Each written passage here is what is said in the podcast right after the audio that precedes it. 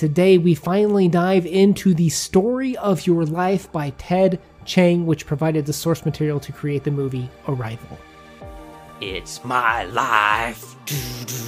I'll talk to aliens if I want to. To yeah, coming up on the Codex Cantina, Uh, welcome to the Codex Cantina, where I am Una. and I am your life crypto. If you are new to our channel, we heavily go into detail on the books that we read. We typically have a lot of literature discussions and interpretations. If you are down for something like that, please consider hitting the subscribe button. And as always, we start off with publication information. The story of your life was published in November of 1998 in the Starlight 2 magazine. It won the 2000 Nebula Award for Best Novella, as well as the 1999 Theodore Sturgeon Award.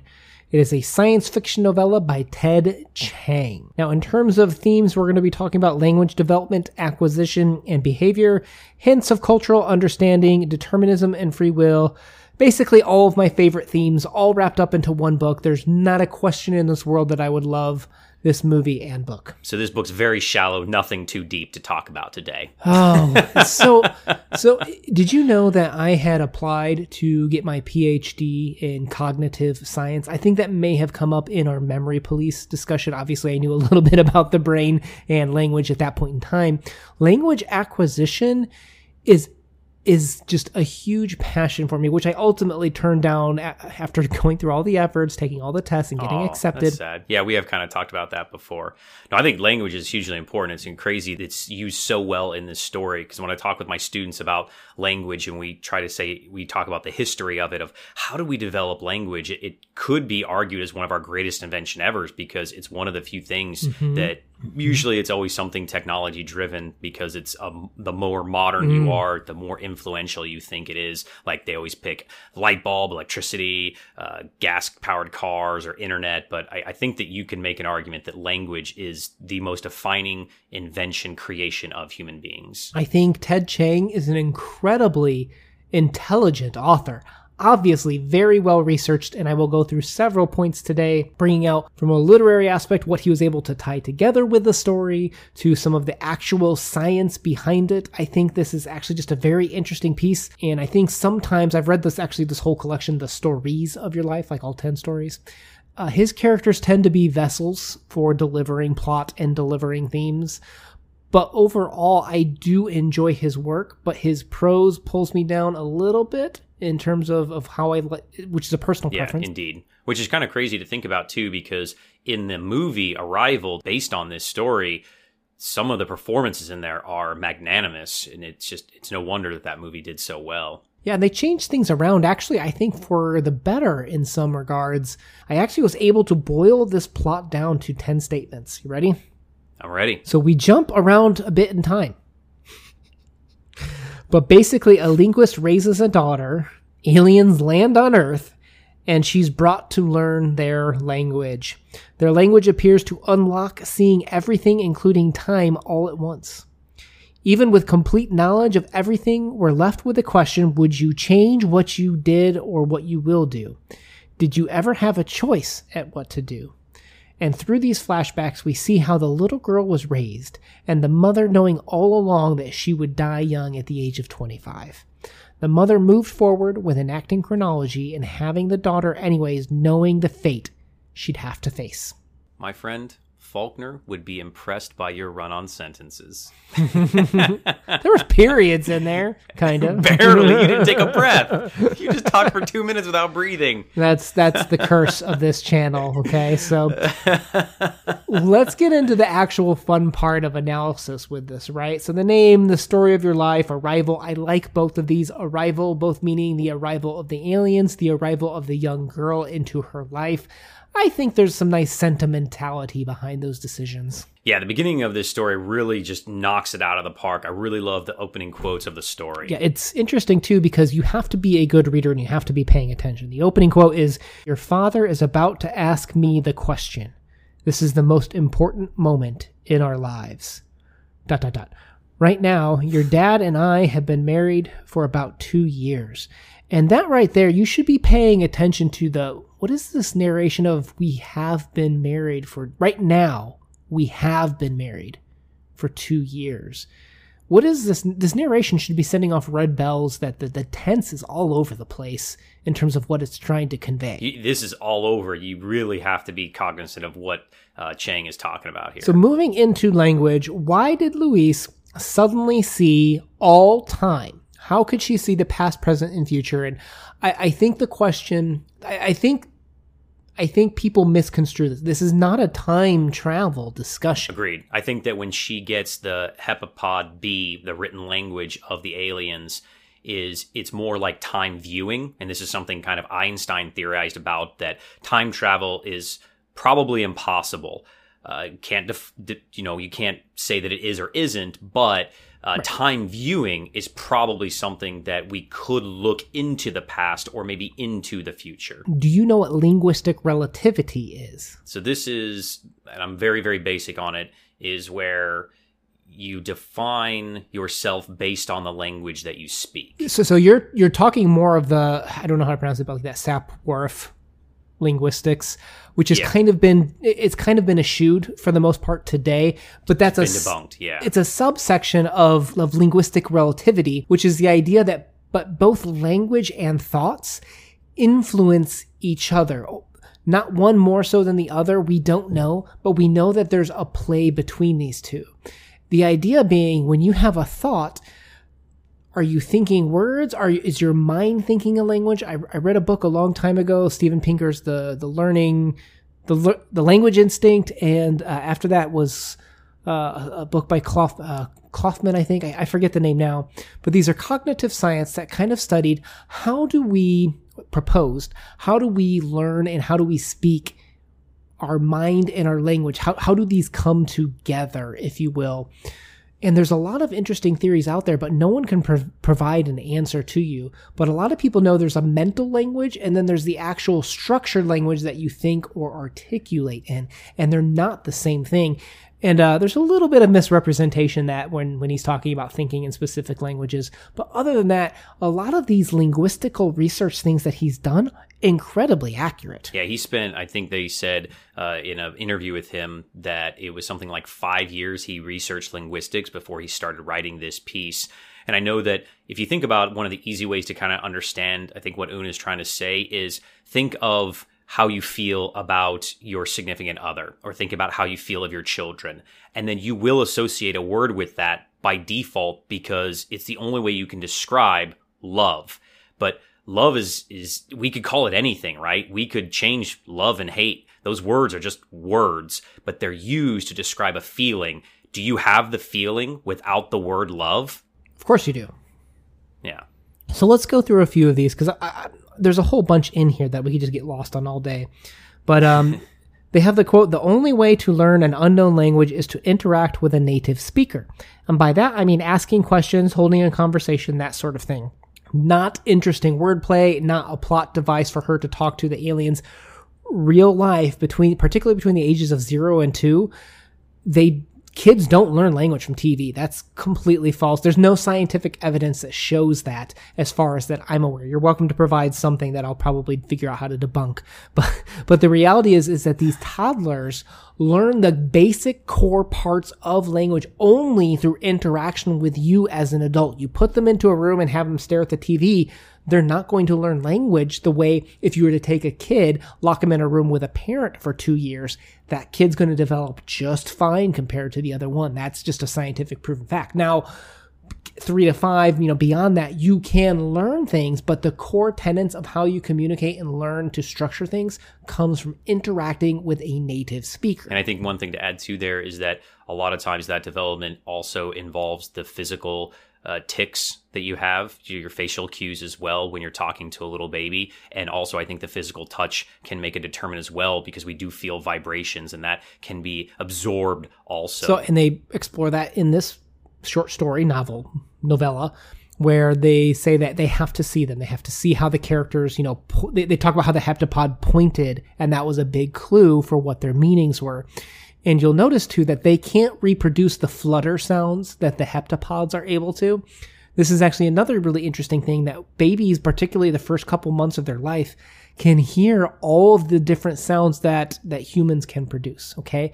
So there are sounds that do not exist in English that you and I speak as a native speaker that exist in other languages, right? Specific sounds that human beings can make.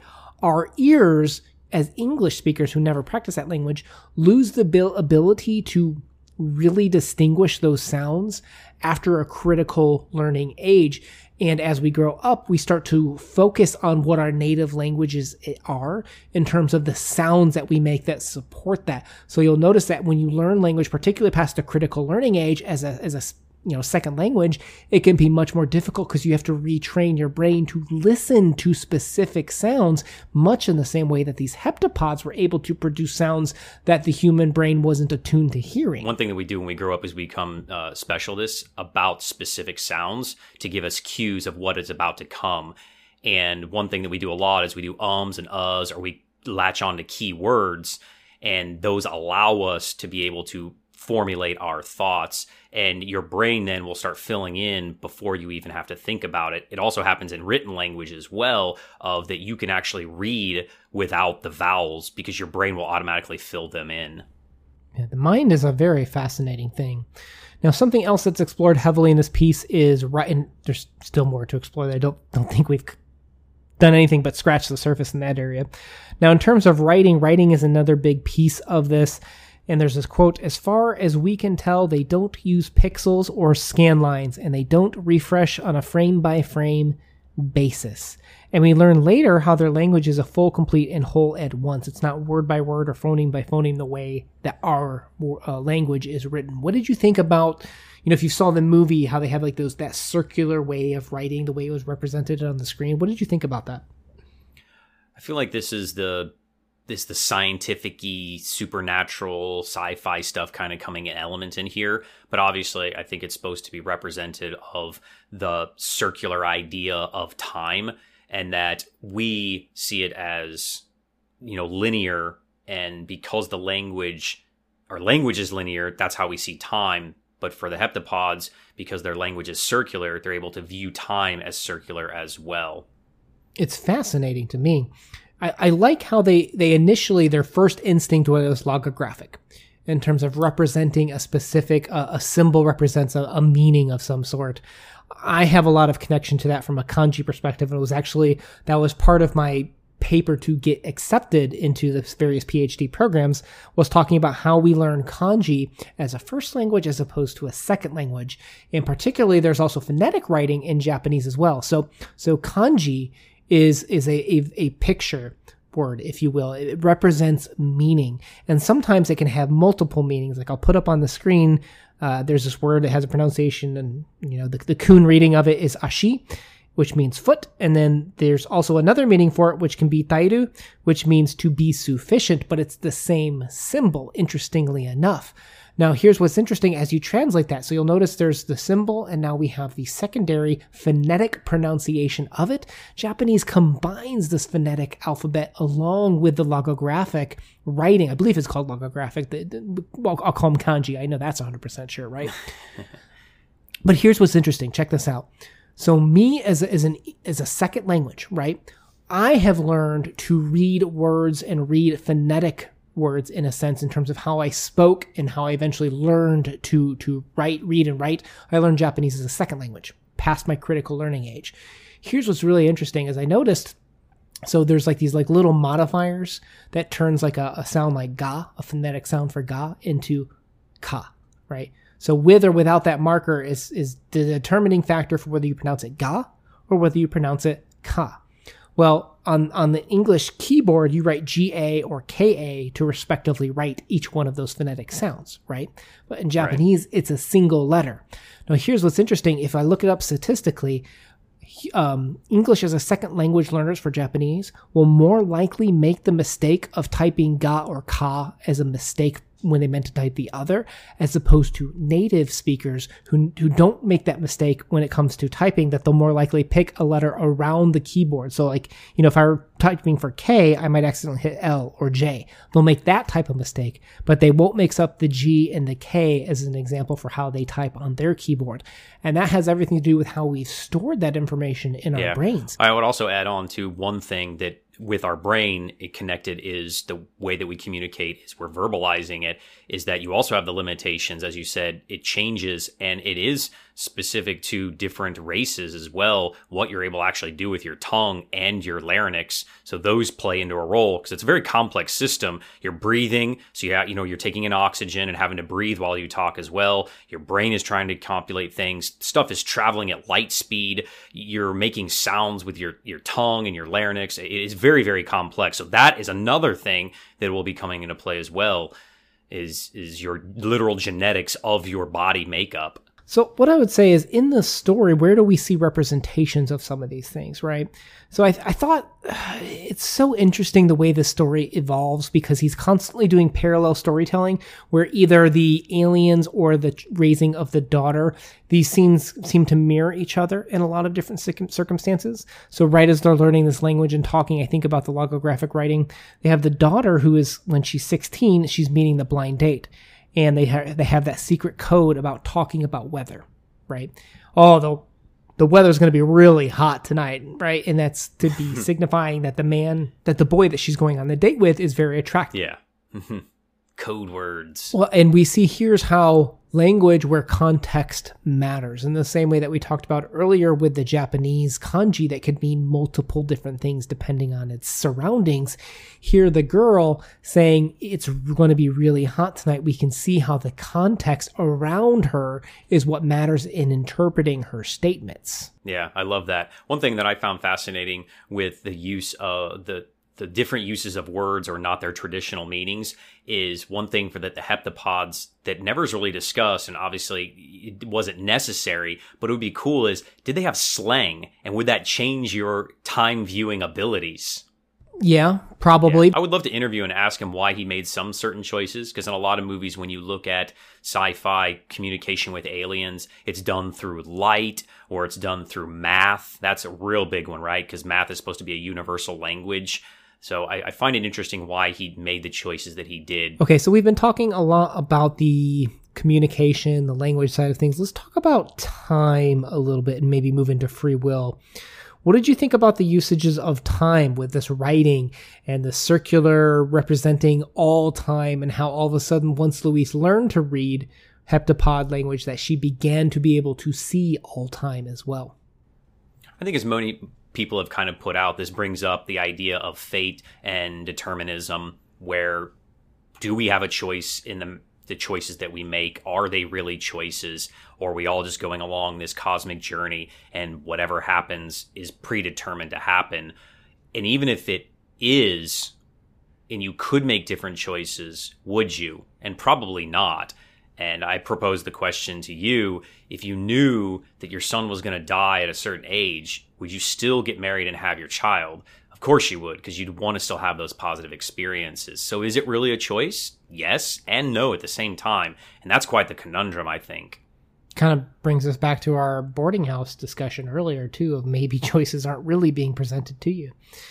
Um, one of the ways that I liked it was presented in the story, which I think is interesting too, is to push back on that a little bit, is we had the conversation with the daughter and the mother about how when she went out drinking, maybe just a little bit too much, and she said, Oh, come on, mom. I know you did this too.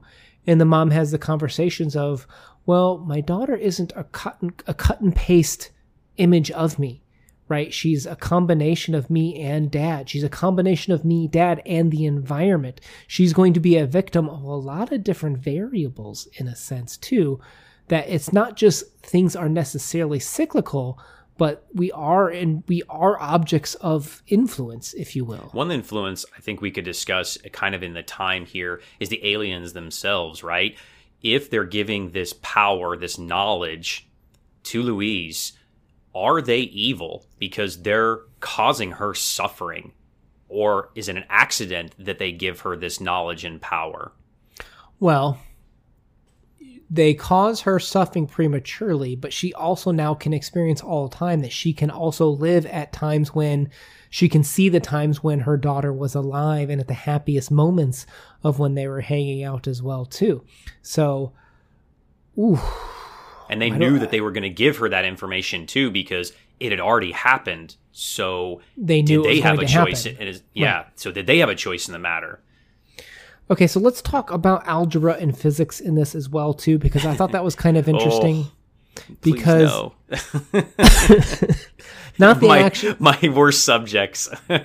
Well, okay, let's let's let's let's let's do it lightly in the sense of I thought it was interesting where one of my favorite like tropes of sci-fi is when they create these universes, they're like basically earthlings in space, right? With different environments. But when you take what is ingrained in human beings, base 10 math, because we have 10 fingers, it's interesting when you have heptapods, which are seven limbed, right? And when they are base seven for how they, they do their math, does that mean that some things are easier for them, such as calculus and stuff like that, as opposed to how it is for us? And that is kind of an interesting way to think that there are so many things that are built into us as we are in terms of human beings with, with 10 fingers being our base 10 math.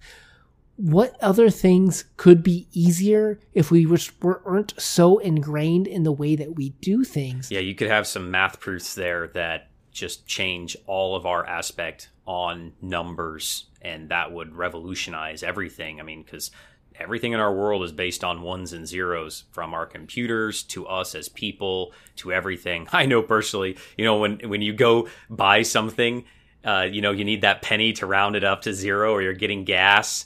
Uh, or even in our Star Wars game, I'll go to sell something and I have to get it down to zero or five. I have to have it that way. It just programmed into us. Mhm. Right, right. So I don't know. I I think the last thing that I would bring up is is all these are interesting questions, right? And what I think is most interesting about this story, beyond the language, beyond all this time, beyond determinism and free will, you'll notice what was the technology the aliens provided that allowed them to communicate. The linguistics. It was called the looking glass that allowed the Oh. aliens to speak with the humans, which is clearly a reference to Lewis Carroll's looking glass, right? Which is a, a story about a young girl being sucked into this alternate world. She starts to see things differently. Her perspective changes. Alice in Wonderland, right? Yeah. So, is this story about us needing to look at ourselves, needing to look at everything we take for granted, and realizing that we need to reevaluate some things in our lives in terms of what's important or what's just a standard way of thinking, and what are our choices and what are our real ways of being and connecting with one another? This is just a really interesting story to allow me to reevaluate myself of how have I made decisions throughout my life and what is important to me. You said this was going to be very surface level, easy story, not the super This philosophical, make me question my own being. Dude, I've got plenty of other notes here about free will, determinism. I've got notes here about how do you change your desires, right? Which is Oh, which is clearly you? which is a question that Louise is presented here with the knowing what would happen to her daughter and her husband having a divorce. We've got lots of, of religious symbols here with hepta, but being a representative of seven, but also being the heavenly number. That these are this is you know a divinely intervention, if you will. This is short stories written from an atheistic point of view. Ted Chiang. Oh boy, I'm, wait till I wrap up. I will tell you about the other stories. I've I don't think this is going to be our last work that we read from Ted Chiang because he is an amazing author, and I definitely have enjoyed this ride. Well, start telling me what your ratings are for this piece. There is so much to this story. It is so amazingly written. It is so deep and complex that I just I loved, loved, loved this story. So I'm going to give it an 8.5. if there were different parallels of you know plot i give this like a 10 you know in terms of concept 10 in terms of you know analytical value that's very high up there like we said there's tons of science but with imagination applied to it now when it comes to characters that's we're probably going down a little bit if The we talk about yeah. if we talk about just prose, which is a very subjective, personal thing, it's very flat for me. That's much lower, like a like a four or five for me on that that scale. Overall, I'm probably going to give this an eight. I think I I also am going to be tainted by having seen the movie, right? Which is going to have a lot of different effects. It's going to bring emotional resonance to this story that may or may not have been there before I read the story. Yeah, I think with seeing the movie first can always be detrimental, or vice versa. Reading the story and then seeing the movie can be detrimental because in the the movie they try to keep that big plot twist to the end. And he gives it away, what, like in the second sentence or something here? Thank you for joining us on the literature discussion today. What do you guys think about this story? What did you think about Ted Chiang? Man, this story was really cool. I think you should consider it or at least watch the movie. I think I think you can enjoy either one of them. I don't think you have to read one or the other personally, but if you're down for literature discussions like we had here today, please consider hitting the subscribe button. Una out. Peace.